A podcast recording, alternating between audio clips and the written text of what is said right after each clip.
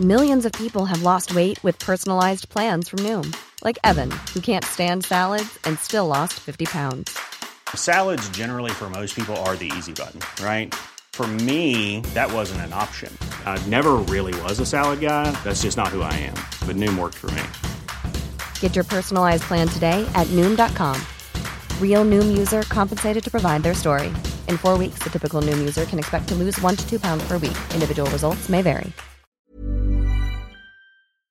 Hello and welcome to The Tonight Show. The Dáil begins with a statement of regret. Paschal Donohoe addresses his role in an election expenses furore. We hear from a Dublin City Councillor who says anti immigration protesters targeted his home. And housing is back on the political agenda. The government today says there will be a fully funded scheme to repair defective apartments. You can join our conversation online with your comments and your questions on the hashtag TonightVMTV.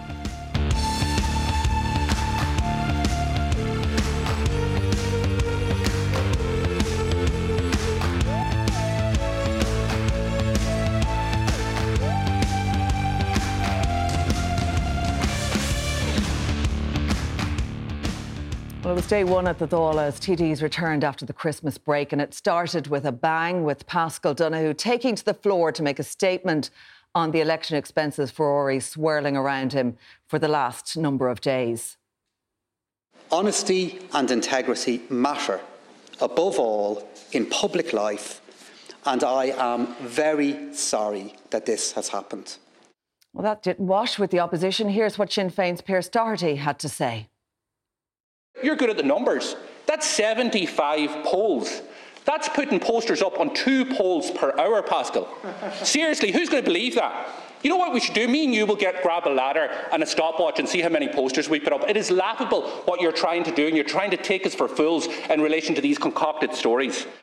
Well, let's bring in my panel. I'm joined by Minister of State with special responsibility for integration, Joe O'Brien, Sinn Féin TD, Ó Broin, political correspondent from the Irish Mirror, Louise Byrne, and special correspondent for the Irish Examiner, Mick Clifford. Um, you're all very welcome along to the programme uh, tonight. To come to you first on this, Louise, um, the opposition wanted answers to questions they felt needed answering um, when Paschal Donohoe appeared before the Dáil this evening. Did they get them? I think this has caused controversy in Leinster House all day. Um, the Ceann Comhairle sent an email to the party whips last night to say that Paschal Donohoe would make a statement for 10 minutes and that would be followed by five minutes of statement from each of the opposition parties. Now, there was kind of back and forth all day. Would Paschal Donohoe take questions and answers, which is what the opposition wanted? Um, ultimately, that isn't what happened.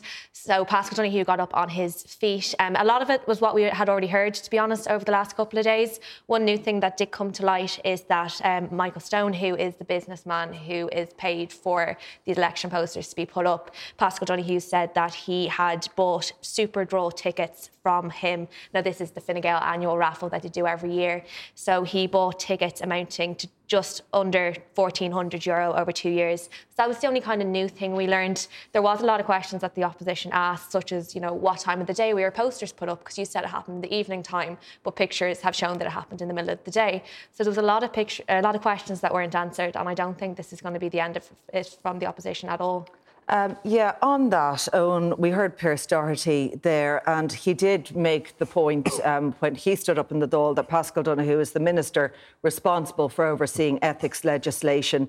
Shouldn't he be treated like every other TD, though, in this regard? He should, and in fact, a number of his ministerial colleagues uh, did answer questions in, a back and forth with opposition spokespeople uh, uh, earlier. Uh, uh, in this Dáil term and the last Dáil term on the controversies. So, in fact, uh, there was no reason why Paschal shouldn't. And you see, there are two separate things here. SIPO obviously has to decide if they're going to do a formal investigation, and then if they decide to do that, that investigation will take its course. But ministers are ultimately accountable to the Dáil and to the Oireachtas, and it is absolutely legitimate for TDs uh, from all of the opposition parties to expect the minister to answer questions. And there's some really simple questions. See, this isn't just about a few posters. This is about a minister who failed to declare a very significant donation uh, uh, from a businessman that was brought to his attention not once but twice, 2017 mm. and 2022, and the minister did nothing uh, about it. Uh, the minister's story since a formal complaint has gone in and he's now rectifying the records has changed five times. And at the core of this is how much was that donation? Was it more than what the minister said? And if it was more, did it breach the that, uh, donations limit? Yeah. And in turn, could it have potentially breached the spending Is that for SIPO to find out now at well, this point? SIPO like, is there only so far you can go in a Dáil forum so, by throwing those questions back and the, forth? The problem is we didn't get anywhere because, uh, uh, unlike, for example, the Taoiseach himself or other ministers, uh, this government refused to allow Paschal Donohoe to answer any questions. And in fact, in the five minutes that Paschal had at the end, he just talked down the clock. So you have a government that is right. refusing to be accountable. And it's not just one minister. We haven't talked about Damien English. Two ministers, now one a former minister, embroiled in scandals on the overall first day back as Taoiseach, uh, uh, uh, first day back in the Dáil. It stinks of one rule for them and another rule for the rest of us. Joe O'Brien, what, what's your take on it um, as someone within yeah. the coalition? Um, it's not happening in, in, your party, as far as we know, although maybe a, an audit across the board could be healthy um, for everyone in the Dáil. But, but what is your take on it? Is there just comfort within the Greens about it? Look, I, I think everyone who's worked with Paschal knows him to be a forthright and conscientious person. He's put his hands up about the mistakes he's made on this. Um, he did go before the Dáil today. He did make an opening statement. Questions were put out. He had five did he minutes. answer all the questions he, that were put he, there, though? To I be mean... fair to him, he framed them as best he could with the time he had. But what I would say about the five minutes was that half of it was shouting by opposition. That meant that he had about two minutes in the end to actually uh, detail some of his answers. He did say as well that a lot of the questions that were being asked were quite detailed, and, and, and in my understanding of it, would need some time and reflection because there's a, lo- a lot of detailed questions uh, were, were asked. And I think, to be fair, it's in the right arena now when it's gone to SIPO where there can be that over and back on, on detail. What about, of, what about those calls for a cross party audit um, on declarations on SIPO returns? Is that something that you'd welcome? I, I'm, I, I'm open to proposals like that. Um, would that be a, a yes? You would think that's a good I, I, would, I would be open to it if that's if that was a if that was a decision. I, I would have no issues with that. You have to consider though what would that involve resource wise. 166 TDs are going back through all their records for how long. I would say all our records are out there as well at the moment. Mm. That's that's one of the reasons why this story has come to the fore because our records are are viewable publicly as well, and that's that's a good and right thing. Uh, although it hasn't led to transparency, that's why we're getting stories like this. That's why we're getting, uh, you know, in the case of Damien English, a, uh, a ministerial resignation. Um, Mick, on this, has Paschal Donohoe, do you think, done enough to quell the disquiet, save say, another issue coming to the fore now? He possibly does. He possibly has. We just have to wait and see what else comes out. I mean, personally, I think his big problem is the way he's handled it, and this is all the way back to 2017.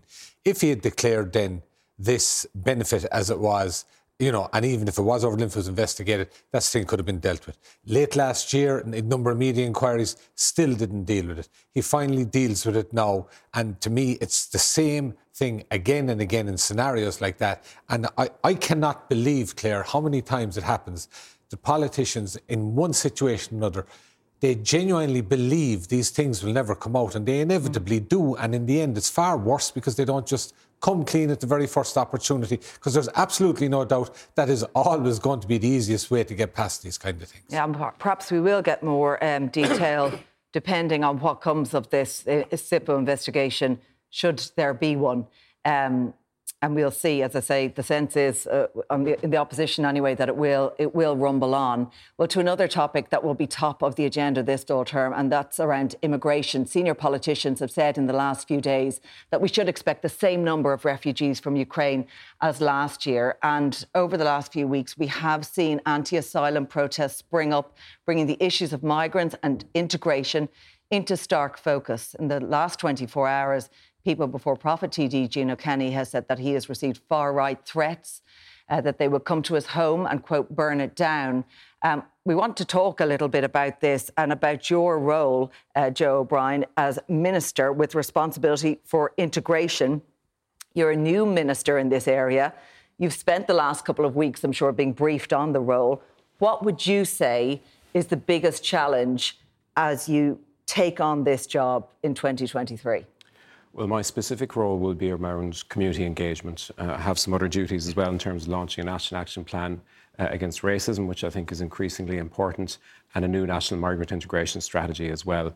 But I suppose building from my two and a half years' experience in the Department of Rural and Community Development, working with community groups on the ground, a key part of what I want to do over the next two years or so is to build on the links that have already been made in communities, in particular with international protection applicants. Isn't that going so, to be really hard to do with the stresses that are in the system at the moment? But they're already there. These links are already there, and, and I suppose it's about augmenting them as well. Like I'll give you an example. I went to Ballymun last week, where I met with residents in two of the locations outside which there were protests.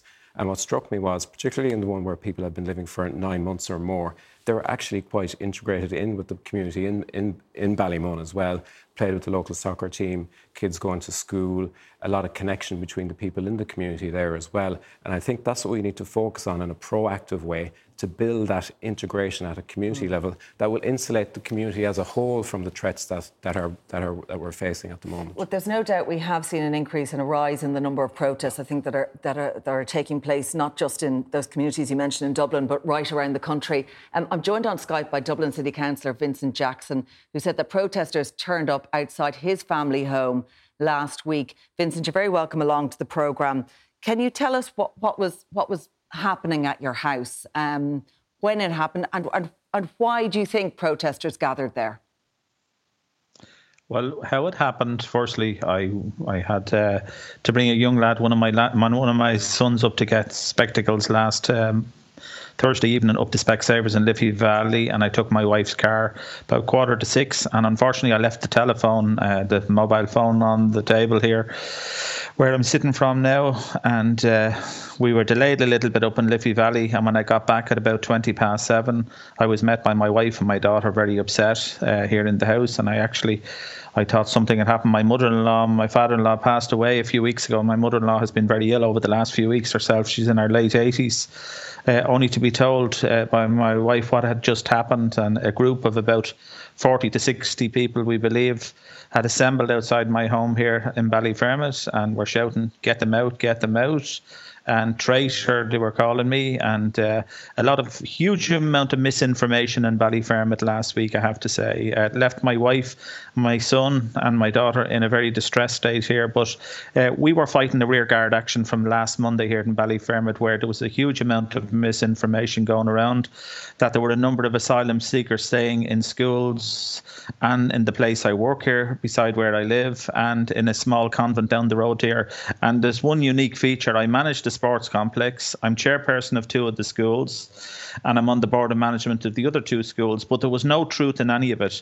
And despite our best efforts to relay to people, there was no truth. Uh, people uh, all of a sudden were seeing beds going into the schools. They were seeing people walking around the schools in the middle of the night. And it was all, I have to be honest, uh, a whole package of misinformation being fed to people. And unfortunately, Claire, Vincent, some people believed what they that. were being told. Yeah, where do you think that came from? Where, where did those rumours come from? How did they spread? Well, uh, uh, someone in our community here who has took it upon themselves to be at the vanguard of ensuring that uh, communities like Ballyfermot doesn't have any asylum seekers, uh, done a little uh, investigation last weekend and travelled around, as I say, to some of the buildings I spoke about there, uh, went in, questioned people, even accused a local school, which is a, girl, a boys' school, that it was a girls' school. The sports centre that I work in, that our bar, which is closed 17 years, was full of asylum seekers. It's now a gym and it's a youth centre and it's a community facility. And what you will do, you'll find when you go in there every day, you'll find children and after schools clubs, you'll find Ballyfermot Youth Service, you'll find Gortine Youth Club, you'll find all the local sports sure. clubs, the GAA clubs and the schools, but you won't find asylum seekers and people know that. But as I say, this suited the narrative, Claire, for some people to whip up fear and anger. And unfortunately, I, I use the word hate because that's what's been happening here. There's a lot of hate being spread around the community. And I, I, I am, I have to say, you know, I'm very gratified with the amount of people who have come up to support my family over the last few days and the elected members. I have to say, all of them, both from the Dáil members and the council members, have stood four square because I know it was me last Thursday and my family. It could be somebody else. One of my colleagues in the north side of the city has got a lot of abuse as well. But uh, the problem is, when you let the genie out of the bottle, it's a lot harder to get it back in. And there was some really, really nasty comments in Ballyfermot last Thursday, like between my home, between the roundabout in Ballyfermot, and between a small convent with six elderly nuns living in it. And like, I live in a democracy and I'm a Democrat, and I look forward to the elections next right. year. People can make their democratic decision but that's not the, that's not the society that I want. And I have to say, Ballyfermot is a great community and very integrated with all the new communities over many years. And that's the place where I love uh, to live in. Okay, let's get reaction um, to, to, our panel um, from what you're saying, Vincent. And I can tell that's had a real impact on you and clearly um, very upsetting for you and your family.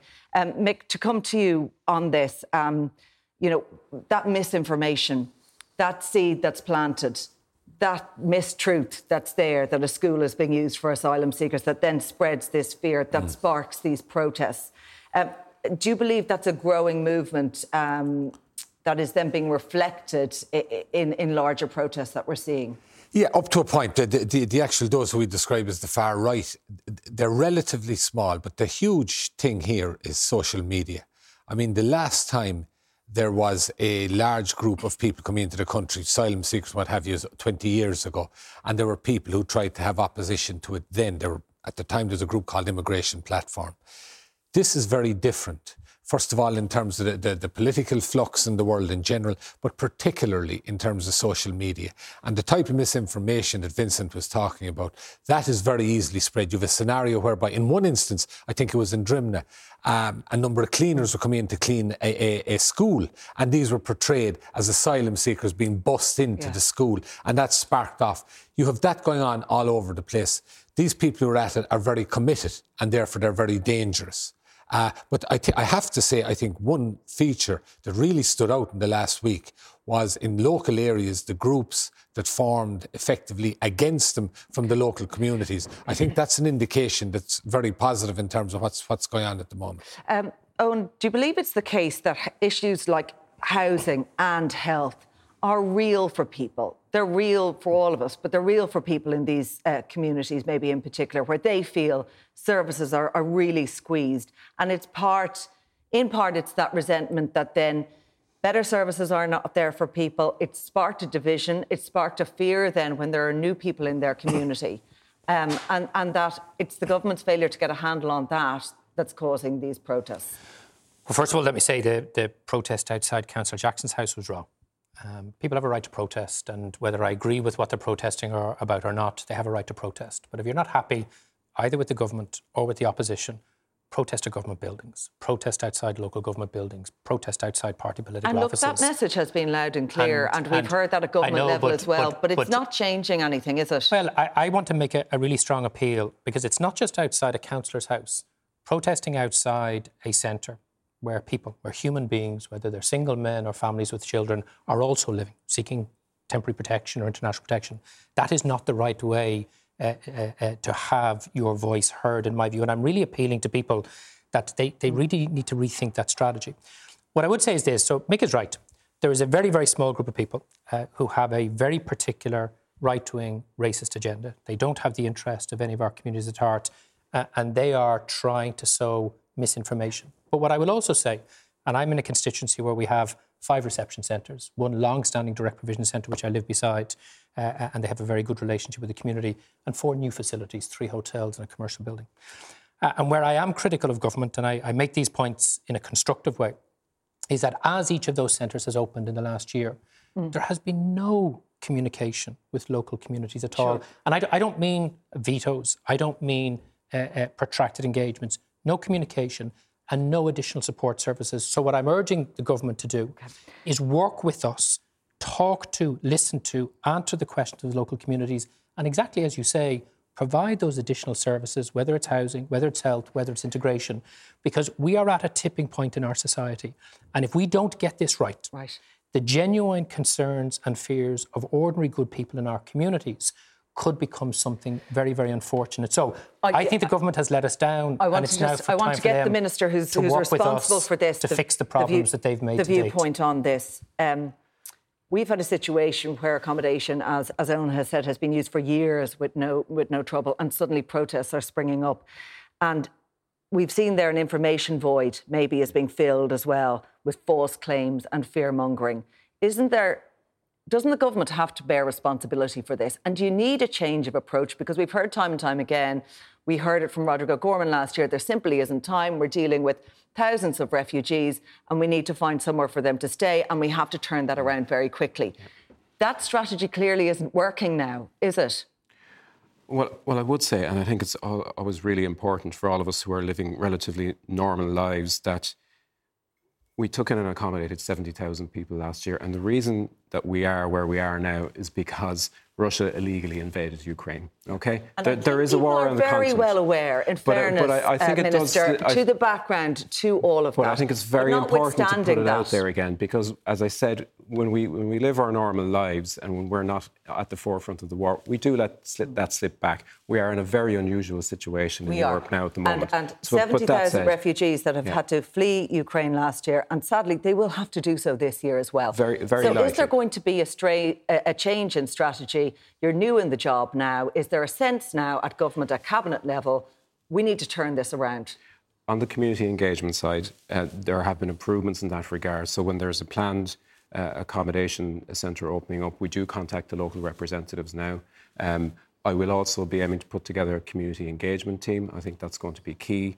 At the moment, we're doing a survey with uh, local development companies around the country to see what their engagement level is already with um, So there will- protection Will there be more discussion? Um, will there be more than just messaging, I suppose, on a public forum like this that take your protest to Leinster House or well, elsewhere? Well, Eoin's point is important. People don't have a veto in terms of who lives in their community, but I totally understand that when a, a large number of people might come into the community, people w- will want to know uh, a little bit more information. Well, I think it's and we've as start- well we've when people feel that as well. services are already very squeezed, and we are in the mid- middle of a housing and a he- health crisis.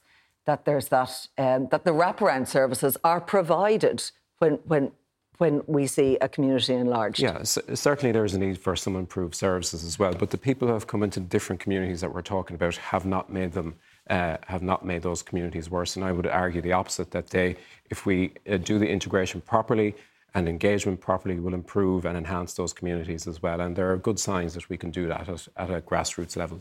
Um, Louise, uh, to come to you on rumblings and talk we heard at the Fine Gael Parliamentary Party um, around immigration, it's reported that Fine Gael members did bring it up at the Parliamentary Party, uh, the issue of immigration, to put it to the fore, um, with calls for a tougher stance.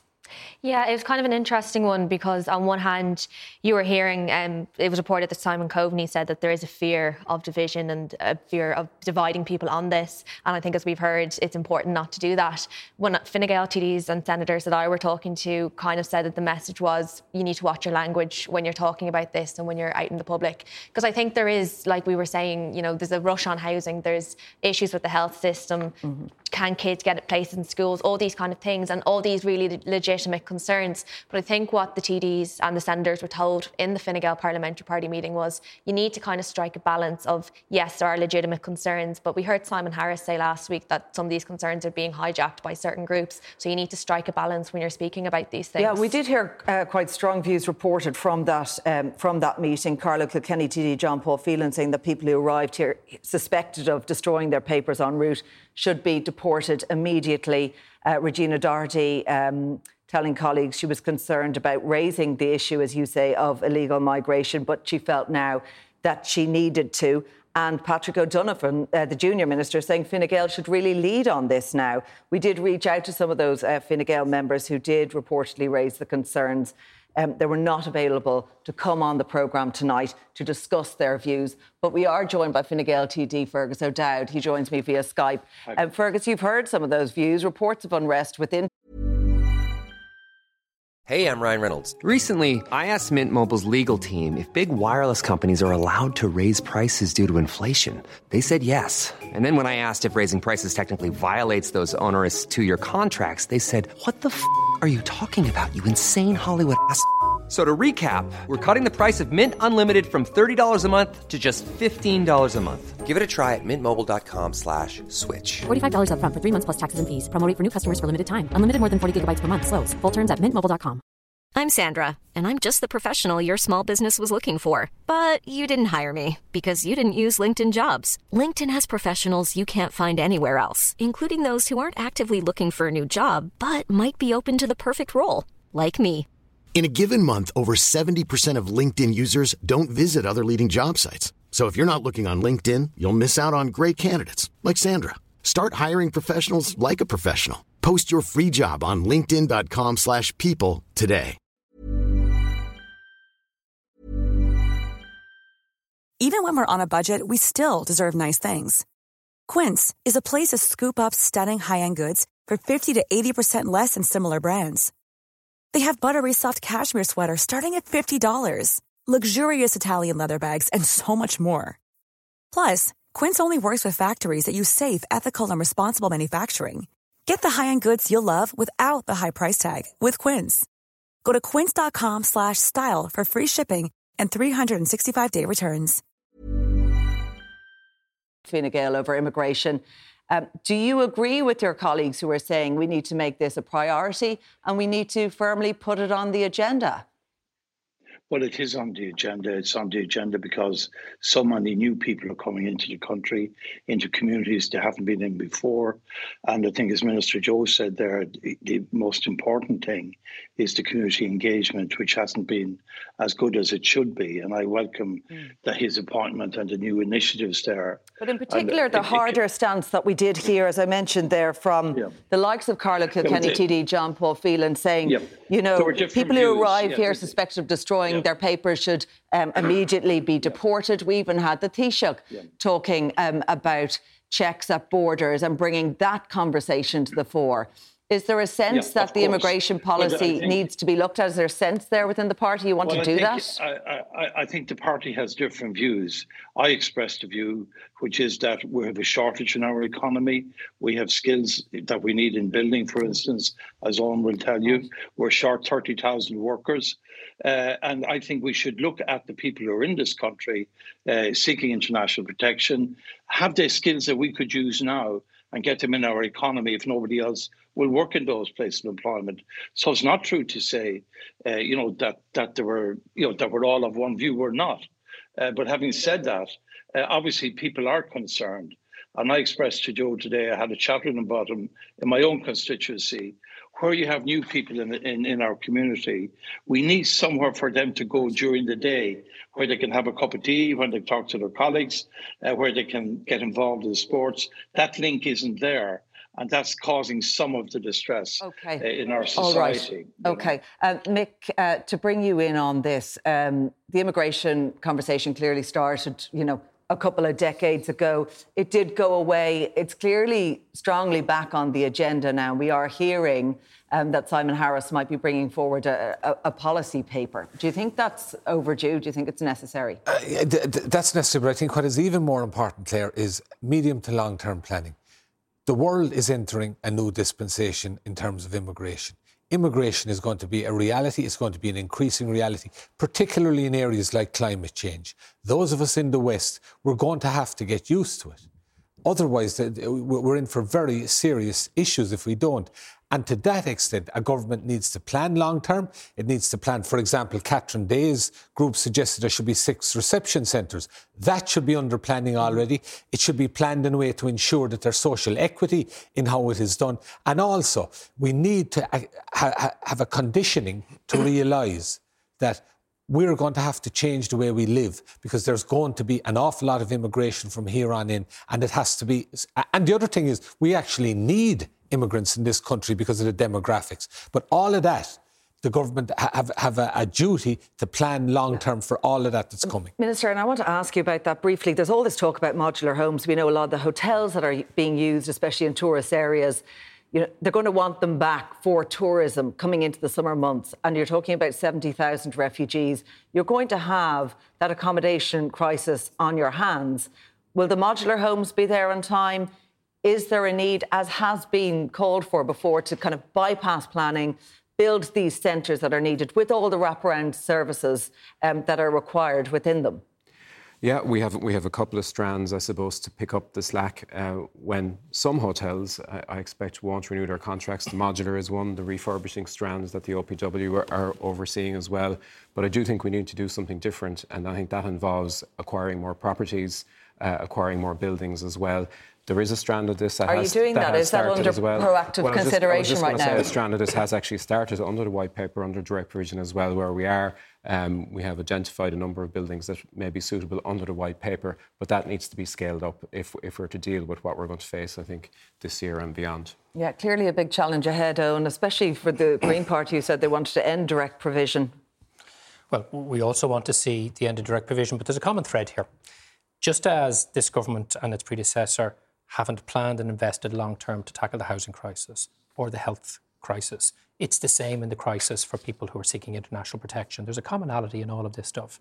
Uh, and for example, we were told at the start uh, of Russia's unjustified war in Ukraine that there was going to be 100,000. Uh, there have been less than that, and still the government haven't done the basic things that they promised they were going to do. The modular emergency accommodation units were meant to be ready by the end of the year. They're now pushed out to later this year the use of large vacant buildings to be refurbished. We were told that there were several hundred of those. We're only talking about a handful. The use, for example, of the 60,000 holiday homes. What's holding up the show? Because well, my, my sense of it is as my sense what of it we're is hearing is that my, there is urgency around my, all of this. Eoin. My sense of it is as follows, and and uh, I've met uh, Minister O'Gorman on a number of occasions, and to be fair to him, uh, I think Minister O'Gorman and his officials are working very hard. What I do not see is the Department of Housing, the Department of Health, and the Department of the Taoiseach making this a serious coordinated effort. Forget all the rhetoric that we heard from Micheál Martin. What I'm not seeing is a coordinated effort where we get all of these departments together. So, for example, when I met Roderick O'Gorman with other TDs mm. about the opening of a new centre in my constituency, no answers on healthcare, no answers on housing, uh, uh, and no commitment to engage with communities. What I'd like to see the Fine Gael, sorry, what I'd like to, a lot of time but what I'd um, like to see the Fine Gael oh. Parliamentary Party do go and sort out the housing crisis that they've created. I think they would be doing themselves a much better favour okay. reducing homelessness and delivering social and affordable housing rather than throwing shapes around No coordination. Policy. Is that a fair criticism? No, like to be fair, the Department of Housing are assisting with local authorities in this as well on the refurbishment and, and the Make Room scheme as well. Uh, Justice have been very good. Social protection have been uh, exceptional. Department of Education and Schools is it's a really good example of how integration is working well uh, at community level as well. And we do have that cabinet subcommittee where different departments do come together on a regular basis on this issue. Okay, we'll, we'll have to leave it there for now. My thanks to Vincent Jackson and Fergus O'Dowd, who joined us uh, on Skype tonight. We're going to take a quick break. My panel are staying on with me. We're going to take a look at the government's multi billion euro plan to fix defected apartment blocks. That's coming up after the break. Stay with us.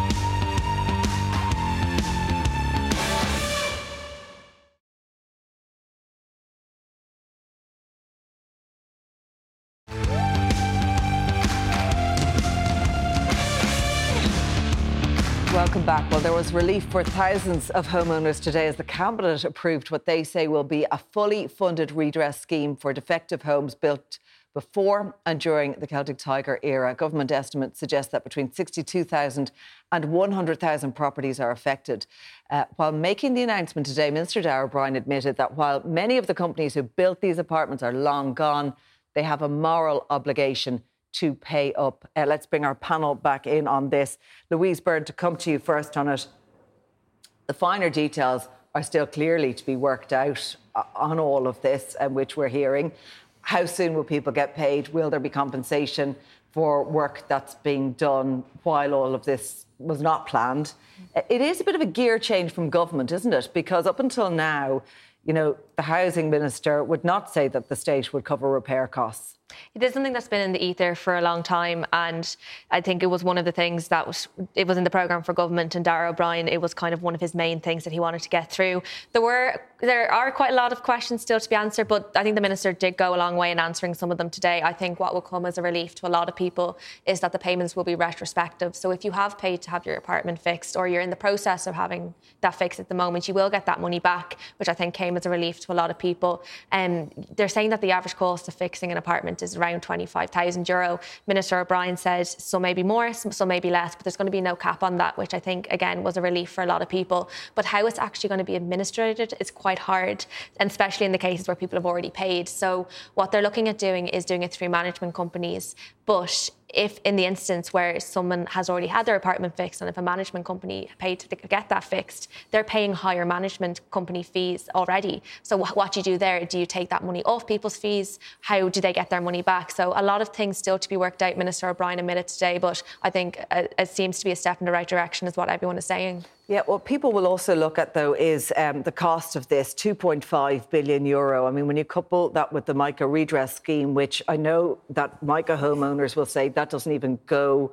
towards you know fully replacing their home and fully dealing with the costs and what they have been through as well. There's an awful lot of money, five billion euro, to make up for you know Celtic Tiger era calamities when it came to buildings. Um, what about the builders themselves? will there they be pursued? Because we did we we got like options will be laid out around that. We got all of this talk, but a lot of people will feel, well, where are they? Just uh, initially to welcome it, uh, it's very important from our point of view in the Green Party as well, because my colleague Catherine Martin was one of the first people to raise this issue in the Dáil and the previous Dáil as well. And we were very insistent this commitment would be in the programme for government. So it's good to see a first stage of delivery today.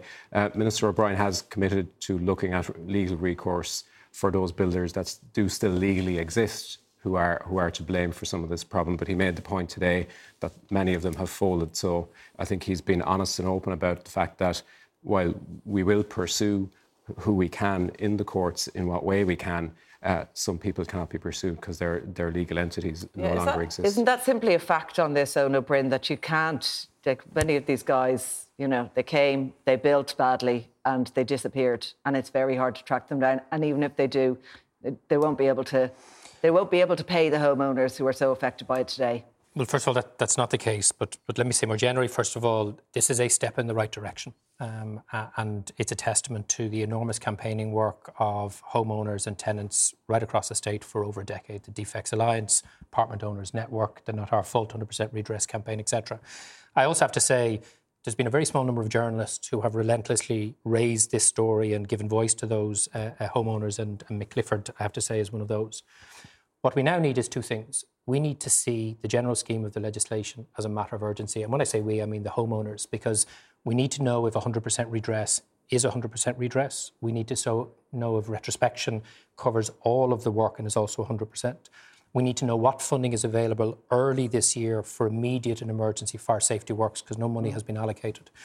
Uh, and we also need to have, as the Construction Defects Alliance called for today, a stakeholders implementation group. Meanwhile, and this is an important point, in Mayo and Donegal and Clare and in uh, Limerick, people who were promised an enhanced scheme a year and a half ago still have not got that scheme. The scheme they promised is not 100% and they didn't get retrospection. So they also yeah. need to be adequately addressed. And what I would urge Minister O'Brien to do is work constructively with opposition, uh, work uh, with the homeowners, the tenants, and the approved housing bodies let us not delay this till the Can end of the year though, um, next year. Sorry, just to bring you back to something you said when I when I put it to you, what, what, what we're hearing from government that it's it's going to be really hard to track down the builders. And you, you said not true. Hmm. Okay, so for example, and I'm not going to name any developers, so I won't get you into any difficulty legally, but Belmayne, one of the most significant Celtic Tiger era defect uh, uh, uh, developments, the directors of the company who built Belmayne are still in the game. They folded that company. They have a new company. It's one of the most profitable companies in the state. It would be possible to have a relatively modest levy on the profits of large companies, whether banks or large construction companies, as well as the taxpayer element of this. Two groups of people were at fault the state for light touch regulation and shoddy builders and developers. They both have okay. to pay, but the front loading has to be from the state, both for Celtic Tiger era defects in apartments, duplexes, and houses, because there are houses with defects sure. as well. But we also have to make sure equal treatment for all yeah. defective well, homeowners just, wherever they are. We're not just hearing Mick about you know apartments, duplexes, as Eoin was saying, and houses. There may also be other buildings, you know, hospitals, other state buildings. There's an issue with schools. That have a lot of issues, yes, yeah. and schools as well. Um, do, do, you see this as as a positive step? Oh, and, yeah. and what about that that sense as well that while the state is paying out 2.5 billion euro, people who obviously will, will benefit for this rightly are also taxpayers, so they deserve to have their homes in proper order and to be safe in their homes. Yeah, no, no, no but, question Where that money is coming from and yeah. chasing down those responsible as well. And again, we have to face it. We, we, know about bank bailouts and that in terms of the, the Celtic Tiger era or not. This is another cost from that era and the way things were done. I mean, there's no doubt about that. I think it was February 2014, the Irish Examiner reported in Longboat Quay, which was the first in a number of where it started to really fall out all the developments. That's nine years ago.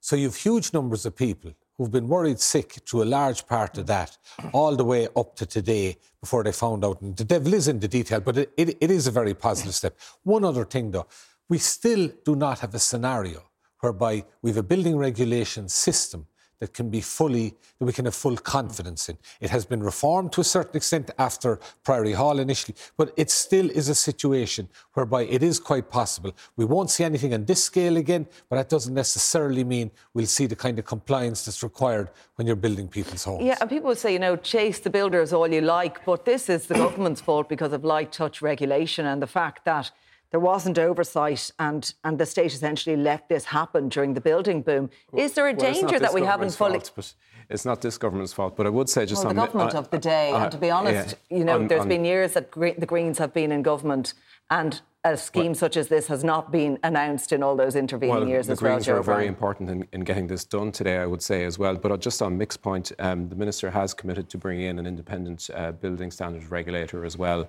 uh, and bringing proposals uh, to cabinet this year as well. So, and I think uh, standards have improved over the years as well. But I think going forward, we need to ensure uh, that this doesn't happen again as well, and bringing in that independent regulator would be very important. I think in that regard. And Claire, just to say, the minister hasn't committed to doing it. He said he would explore it. 2018, the Oireachtas Housing Committee unanimously agreed a report. I know because I authored it. It didn't just call for a redress scheme, it set out the kind of independent inspection regime we require and the need for a statewide building control and consumer protection agency to do exactly what Mick said. That is required as a matter of urgency because we are going to see an increase in new residential building, not fast enough in my view, but we're going to see it. And we already have defective buildings. Uh, Mick has reported on a number of occasions on Larkfield House right. in my own constituency that's defective and it's post 2014. So, yes, let's get the redress scheme right. Let's get it up and running as quickly as possible.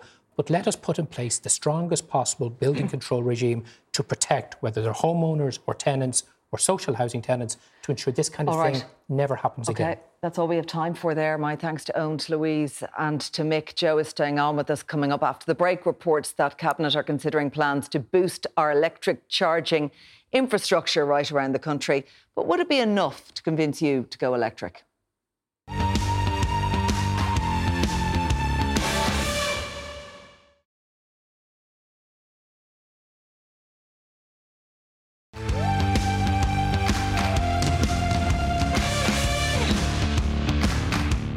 Back. There have been reports that the Cabinet is looking at plans to have electric chargers every 60 kilometres as part of a new push to get people to change their driving habits. Joe O'Brien is still here with me. I'm joined by Geraldine Herbert, motoring editor at the Sunday Independent. Um, you're welcome along to the programme, Gerald. We're going to get more details on this in a, in a briefing tomorrow. But it is a big catch up um, from that top line about charging points every 60 kilometres, a big catch up on the infrastructure that's needed for electric cars um, in this country, notwithstanding sales have been going re- very well. Um, then the infrastructure, that's been the criticism, that's not there to match it. Yeah, I think the infrastructure has definitely not kept a pace with sales, and it's certainly not keeping pace with targets. I think it's extraordinary as well that it's taken so long to announce a 100 million investment in the public charging network over the next three years. I mean, the time to do this was in 2019, in June 2019, when the government announced the Climate Action Plan. They at that point said that they were going to ban the sale of new petrol and diesel cars in 2030. They were going to put 950 electric cars on the road by 2030. That was the time to start mm. investing in the charging network seriously, not now. I mean, yes, now because we need it, but it should have been done years ago. Yeah, like it would seem to me. Um, Joe O'Brien, to be pretty straightforward uh, to do this, to put those charging points in place instead of people, you know, running the risk. And we've all heard, heard those stories. They're like, will I get to it? And when I do get to a charging point, will it be free? Will I be waiting around for an hour to be able to access it and, and uh, recharge yeah. the car. Well, look, I, I, guess the Greens are in government now, and we see the urgency to, to decarbonise our, our, transport system as well. But you're right. I mean, it's been the main, one of the main, I suppose, barriers that have stopped people from moving to electric cars. Uh, What's the, the delay the, about? well, well, well For we're rolling out the these plan. charging points every 60 kilometres. Yeah. Well, we're rolling out the plan tomorrow now and, Mm. and, and getting it moving. Obviously, we'd like to have these things sooner, but uh, we're, we're going to have the plan rolled out tomorrow, and I think people will see a dramatic difference in the charging network over the I mean, next was it to 12 planning issues, or you know, what had to be taken into account when doing all of this? Because, um, as you say, that you know, we did get this big announcement around going electric. How we have to meet climate targets in the area, and I think people may be frustrated by by the slow pace. Well, I think it's important that we support a variety of ways to actually improve the charging infrastructure as well. Obviously, there's the grant, the 600 euro grant that people can uh, apply for their home, for their home charger as well. There has been an issue, what I would call community charging as well. People living in apartment blocks uh, where there's dense housing as well. Quite difficult for them. There's plans for community charging points that will help that as well. We need to get local authorities more on board here as well, uh, and also service stations too need to step up to the plate. Uh, but there is a commitment in this now that along the motorway network, every Mhm. 60 kilometres at least, uh, there will be a charging point, and that will take the fear out of I think longer journeys as well. And that's where a lot of the reluctance was, I think. Uh, with electric cars, that people were not sure in terms of uh, you know a cross-country trip how viable it was. Uh, but this plan will put in place a, network that will ensure that's more viable and, and, and more, reassurance will be given to people. All those things um, there that uh, uh, the minister has mentioned, talking about, you know, where you have built up urban areas with a lot of apartment living as well. Um, that, that they really need to they really need to get a hold of that. Like, are there barriers there at, at local level and at local authority level in providing these charge points? Is there a lot of red tape holding it all up? Yeah, I mean, let's be honest. This was only rolled out the facility to be able to do this very recently. You know, there wasn't the um, the, the apartment grant and all of that is relatively new, but there seems to have been quite a, a slow uptake on, on behalf of local authorities. To, to, to, move on this. But also, I think, Claire, we need to seriously look at the fact that we discriminate considerably now against people who don't have home chargers in terms of the cost. The ESB raised the public charging network costs by 50% on the 20th of December. Now, while it makes perfect sense to buy an electric car if you have a home charger and you're on a night rate, it's not making nearly as much sense if you're on a public charging rate. And we need to look at some way of actually balancing that and not discriminating against people who don't have access to home chargers. They shouldn't be paying the sort of costs that they are at the moment. Um, are you seeing people who got an electric car? Are you hearing about this who've moved back now to petrol or diesel because of uh, of the cost or because of the, the the awkwardness, the lack of infrastructure that's there when they are travelling? Yeah, unfortunately, that is an issue. Now, the vast majority of people who buy an electric car, you know, do not return to petrol and diesel. But there are people, and I've spoken to quite a few of them in the last few weeks, who just could not make it work. They were just completely frustrated purely by the charging network. That just, it, you know, it became just unfeasible to have an electric car as their main car, and they've had to revert back. And most of them incredibly reluctantly. And these are people who've done exactly what the government have asked. They've made that transition. Mm. They've gone electric, and it just hasn't worked for them. Um, one of the other teething problems, or you could say, you know, we're, we're a while into this now, there shouldn't still be teething problems, uh, Ger, I think that you highlighted, and I'm wondering what you think about this, Minister, is this single payment system should be in place where you need multiple apps you know, to access public and private networks, and some of them you need to prepay, and others you don't, and it's not streamlined or straightforward for the motorist. Well, I think part of the strategy will need to be to make it user friendly as well. Um, there will be a different way, I think, of planning your trip as well. But I think this is all about making it easy, making it customer friendly uh, and usable as well. We do want to move people towards electric cars. People are doing that already anyway, and we just want to accelerate that as much as we can. And I think this strategy will, will give an extra boost to that movement. Yeah, and finally, look, it is still very costly for people to buy an electric car. They are not cheap. Do you think there should be more grants and further incentives for people? Um, well, I think getting the charging network right would be a key thing, first of all. I think second thing is that the government has to continue the current grants. Any idea of actually withdrawing those at this stage, it's just too early.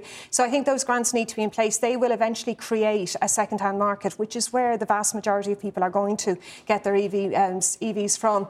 But I think definitely the continuation of the grants is the key thing. All right, OK, there we'll leave it. Um, my thanks to everyone who joined us tonight, to Ger Herbert, to Minister Joe O'Brien, and every, the rest of our panel.